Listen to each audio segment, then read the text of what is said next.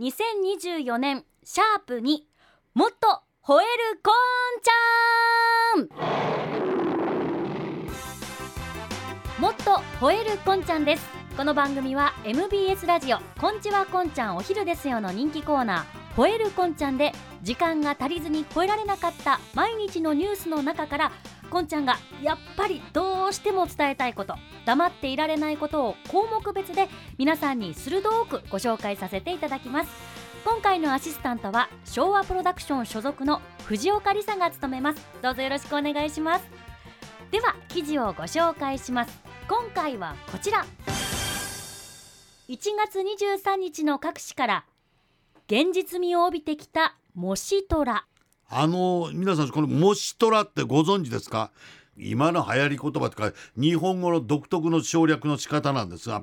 もしトランプ氏が再選されたらもしトランプさんが大統領になったらというそのもしトラなんです。でそのもしトラというのはですねあのまあえー、アメリカの大統領選挙って今年行われることは決まってます、はい、えー、11月なんですけどもその11月にアメリカ大統領選挙があるんですが、えー、アメリカはご存知の通り二大政党大きな政党が2つ、えー、対立してこう、えー、どっちやどっちやってこう頑張るわけですけれども、うん、あのー、今のところですね、まあ、あんまり若い大統領じゃないというのはもうずっと言われておりますが、はい、まあ、そそうそれを超えてなんとか若い大統領出した方がええん違うかという声もありながら、えー、トランプさんというのは実は僕と同い年なん。76なん。で76はだから年寄りだと私は言いにくい。ね。であんなボケてとも言いにくい。ね、えー、もうちょっとちゃったと歩けっていうのも言いにくい、ね、もう少し痩せたらで言いにくい、まあ、そんなことはいっぱいあるんですけれども、はい、でもまああのー僕が例えば大統領になれと言われていやまあ大統領までいかんでもね、うん、あの日本の総理大臣になれと言われて76うーんでやろうな。って第三者的にこう考えたらねもうぼちぼちええんちゃうの、うん、という気になるんですよ。だからまあそういうことも含めてですね、えー、どうやろうという気持ちがずっとあるんですね。でそれは僕だけじゃなしにあのアメリカの人にも結構あるんですよ。だけどそのアメリカっていうのは今もちらっと言いかけましたですがあのまあ共和党とそれから民主党と2つあるんですね。で今話題になってるのは共和党の方の話ですね。で共和党のあの、まあ、大統領候補としてですねあの何人かがこう上がってくるわけですね。でその何人かが各州ごとのそのまあ予備選挙これ予備選挙です。予備です。あくまでも本気じゃありません。でこれに勝ったから絶対大統領になるというんじゃない。これあの予備選挙勝ち抜いて、えー、一人に絞られて誰かになったということになって、まあ、例えばトランプだったらトランプさんになったと。トランプさんになったからもうトランプさんは大統領になるんだっていうんじゃないんです。これは あくまでも、えー、大統領選挙に臨む共和党の代表は誰かということになった時に共和党の代表として俺が行こうやないかっていう、ね、名乗りを上げてる方が今もうすでに、34人おられてですね。で、その方々が何じゃかんじゃって言って討論会とか、いろんなそのマスコミに見られるようなところで、いろいろ会合をやって、討論してこうやっていく間になんかその会場の雰囲気の反応であるとかそれ終わってからの、えー、まあ、アンケート世論アンケートなんかでですねいろんなことが分かってきて「あ伸びひんな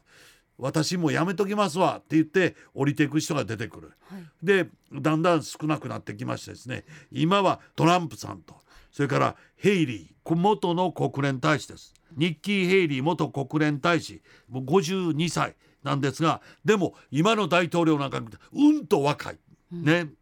で52歳ってまあ、まあ、各国の大統領としてそんなに若くもないしそんな年寄りでもない。うん、で指名争いっていうのがありまして、はい、その予備選挙で指名争いでどこで、えー、票を取った取ってないとかっていうんで大体の形勢が見えてくるっていうことになるんですが、はい、で、えー、このニッキー・ヘイリーさんという元国連大使がはい。すでに戦いを始めておりますから、うん。その討論会とかそういうのでこうやるんですがはい。あのただディベートっていうか討論会の中でだんだんとね不思議なことにやっぱり誰が優勢か分かっていくんですよ。う。ん。で誰が優勢か分かってくる中でまあ、うん、まあこっちかなこっちかなっていうふうになっていくんですが、えーこれもちろんあの民主党の人がどうするっていうのは関係ないわけです。で共和党の人たちがうちの代表を誰にするかということなんだ。だけど、まあ、言うてもバイデンというねあの民主党のえーお年寄りがはい。今のところそのバイデンが出てくるということでその、まあ、それに対する対抗の候補は誰やという形になってきておりますので共和党の代表としてはその、えートランプということになるわけです。でもトランプという名前を聞いて日本人は別にしてるのは、まあ、アメリカ人でもそうですけどあのトランプがええっていう人はねもう限定でガチガチが多いんです。ガチガチのトランプファンっていうのは多いんです。それは何でかっていうとあの選挙戦っていうのは自分はこうであるああであるっていうのを割とももう勝手に固めてしまってこうであるって言って言い切ってこうやっていく人の方が訴える訴求力っていうのは強いと言われるんです。でそれが特に強いのがトランプという人なんです。でトランプという人は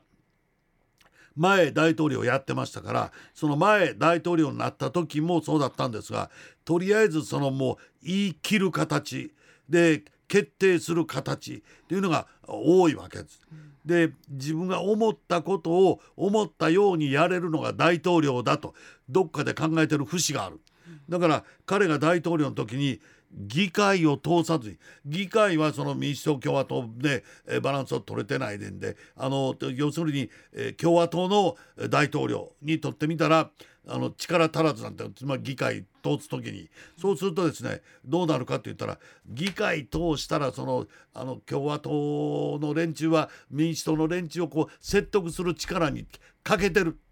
だからそんなん待ってたらあの言ってるその自分らの考えてることを実行するための法律法案をですね大統領令とかねあのアメリカのその法律としてあの認められるためには大統領のサインももちろん言いますし議会のサインもいるわけですね。でそれをその通そうとするとその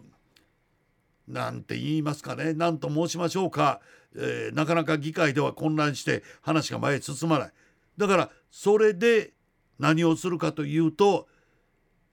ええやん。大統領でええやん。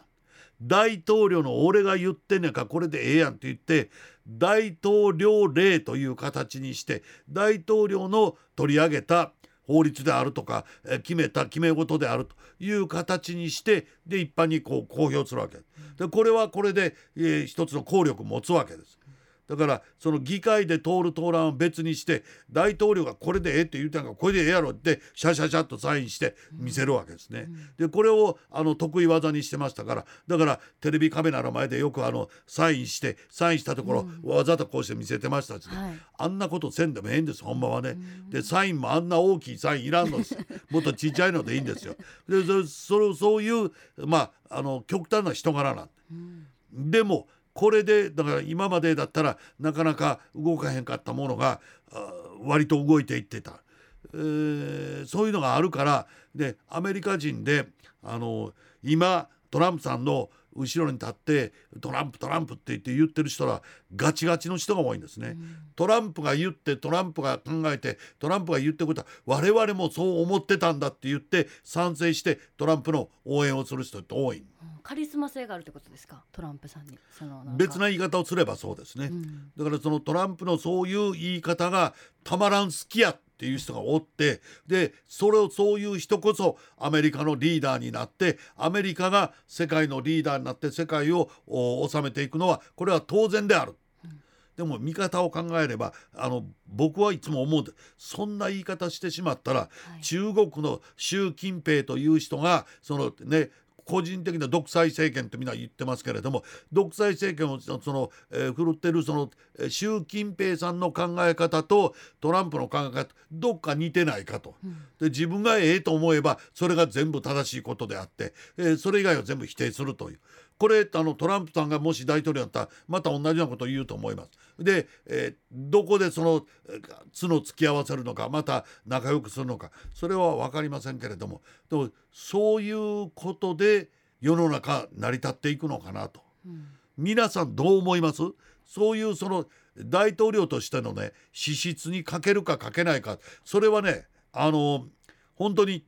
もっと全体を見ないとわからないことなんでも一部でもこういうその偏った考え方をその取り上げてでそれが間違ってないということを堂々と言えるという人はこれはちょっと僕は恐ろしいような気がするんですね。だからあの中絶論にしてもですね子どもの中絶論争にしてしろですねそれから海外からの避難してくる、ね、難民の方々それの受け入れを全部否定してで来たやつはみんな送り返すって言ってるわけでそれが来た時に困らないようにというんでテキサス州とメキシコの間にものすごい高い塀の国境を作ってですねでそこをあの向こうから避難してきた人が越えられないように今仕上げてるわけですよ。でそうなってくると本当に国境を越えてこれ越えなければ自分の国へ送り返されたら命の危険があるという人ばっかりなんで,、でそういう人たちがみんな来てるのにその人たちをその塀で拒んで入れてやらない。でそれがその、えー、我が国の政策であるアメリカであるっていうのはある人はその方がいらんやつは難民が来ない方がいい。ある人はいや考えてみてアメリカというのは我々移民で成り立ってる国やでとアメリカほんまにそれでええのかという方が増えるような気がするんですね。だからもしあのトランプさんという人が、えー、次の大統領にこのまま行ったら順調に行ったらもう行きそうな勢いがもうもうすでにあるんですよ。うん、まだもう1週か2週ぐらいであの予備選挙で勝ったとかって言うてる段階でアメリカ全体でもうこのが勝ってで、えトランプさんが共和党の大統領候補として立候補してでバイデンさんが民主党の大統領として立候補してそれで両方が選挙戦で戦うということになるということを言われてるんですが僕はそこに本当にあのバイデンさんについてはもう本当にもう年の問題だけです。でトランプさんについてはですねあの極端なあの考え方を正しいとする、はい、そういうそのやり方ね、うん、だからその今裁判3つも4つも抱えてますが、はい、でその裁判の内容を見てもやっぱり「ええー、あんたほんまこれでいいの?」みたいなことがあるわけですよね。でそんな人が大統領になるっていうのはどうなんだろう？えー、僕はそこにものすごく疑問を感じております。はい。えー、今日はこの辺にしときますけれどもまあこういうふうにしてですね僕の思いを皆さんに伝えたくて、えー、この番組をやりたいと思っておりますのでまあ僕は僕で、えー、トランプさんに似てるかもわからんなという不安もちょっとあるんですが まあ皆さんもお聞きになっててどう思われるかまたお知らせいただければと思います。はい、はい、お待ちしております。以上もっと吠えるこんちゃんでした